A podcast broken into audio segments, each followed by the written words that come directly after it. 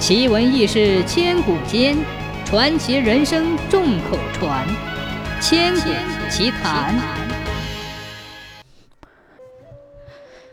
李渊刚刚死去，化成新鬼来到阴间，不会营生，很是贫困，到了连饭都吃不上的地步，身子也瘦得不像样子。一天，李渊遇到了生前的老朋友刘生。刘生早已死去了二十多年。只见他红光满面，身体肥胖，穿戴整齐，一看就知道他十分富有。刘生见李渊那弱不禁风的样子，很是同情，便问道：“哎，你为何瘦成这个样子？”李渊回答说：“哎呀，我初来乍到，找不到谋生之路，每天都饿得受不了，所以才瘦成这个样子。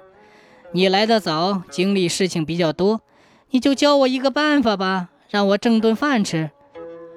刘生说：“因为吃不上饭就瘦成这个样子，那也太不应该了。你只要能上别人家去作怪，闹得别人家不安宁，他们的日子没法过，就会祈求平安，到时你就有饭吃。”李元听了刘生的话，就到了村东头的一个和尚寺里，在寺庙里转了一圈，也没有找到个作怪的机会。正准备离开，发现西边房子里有个磨盘，心想：我若得推的磨转，这里必定会有人害怕，饿顿饭吃应该没问题。于是便用力推起磨来。寺里的小和尚见磨自己突然转起来，很是害怕，急忙跑去找老和尚，慌慌张张地说：“师傅，师傅，不好了！”老和尚正在念经。二目似睁似闭，双手合十问道：“阿弥陀佛，何事如此惊慌？”小和尚说：“不得了了，磨盘自己转起来了。”老和尚不慌不忙，慢条斯理地说：“我等众人以慈悲为怀，想必是感动了佛祖。佛祖可怜我们穷，顾不起人为我们推磨，故派个鬼来替我们推磨。你不必害怕。”只需把麦子运来，让他推就是了。小和尚运来好多麦子，让鬼替他磨成了面粉。到了晚上，磨了几百斤麦子，李元累得身子也快散架了，也没挣得一口饭吃。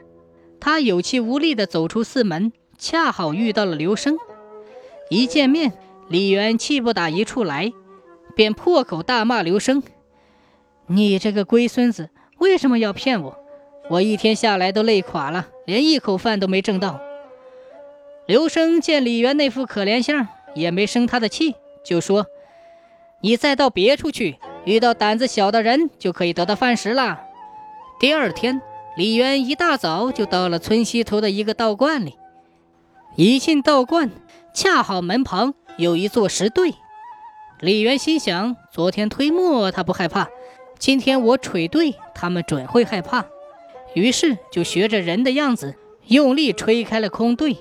小道士发现之后，立即告诉了老道士，昨天有鬼为和尚推磨的事，老道士已经听说了，因此他比老和尚胆子更大，说得更慢。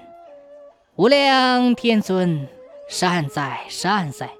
昨天佛祖派鬼为和尚推磨，今天太上老君。也派鬼为咱们吹对来了，你等去把鼓装起来，让他吹对就是了。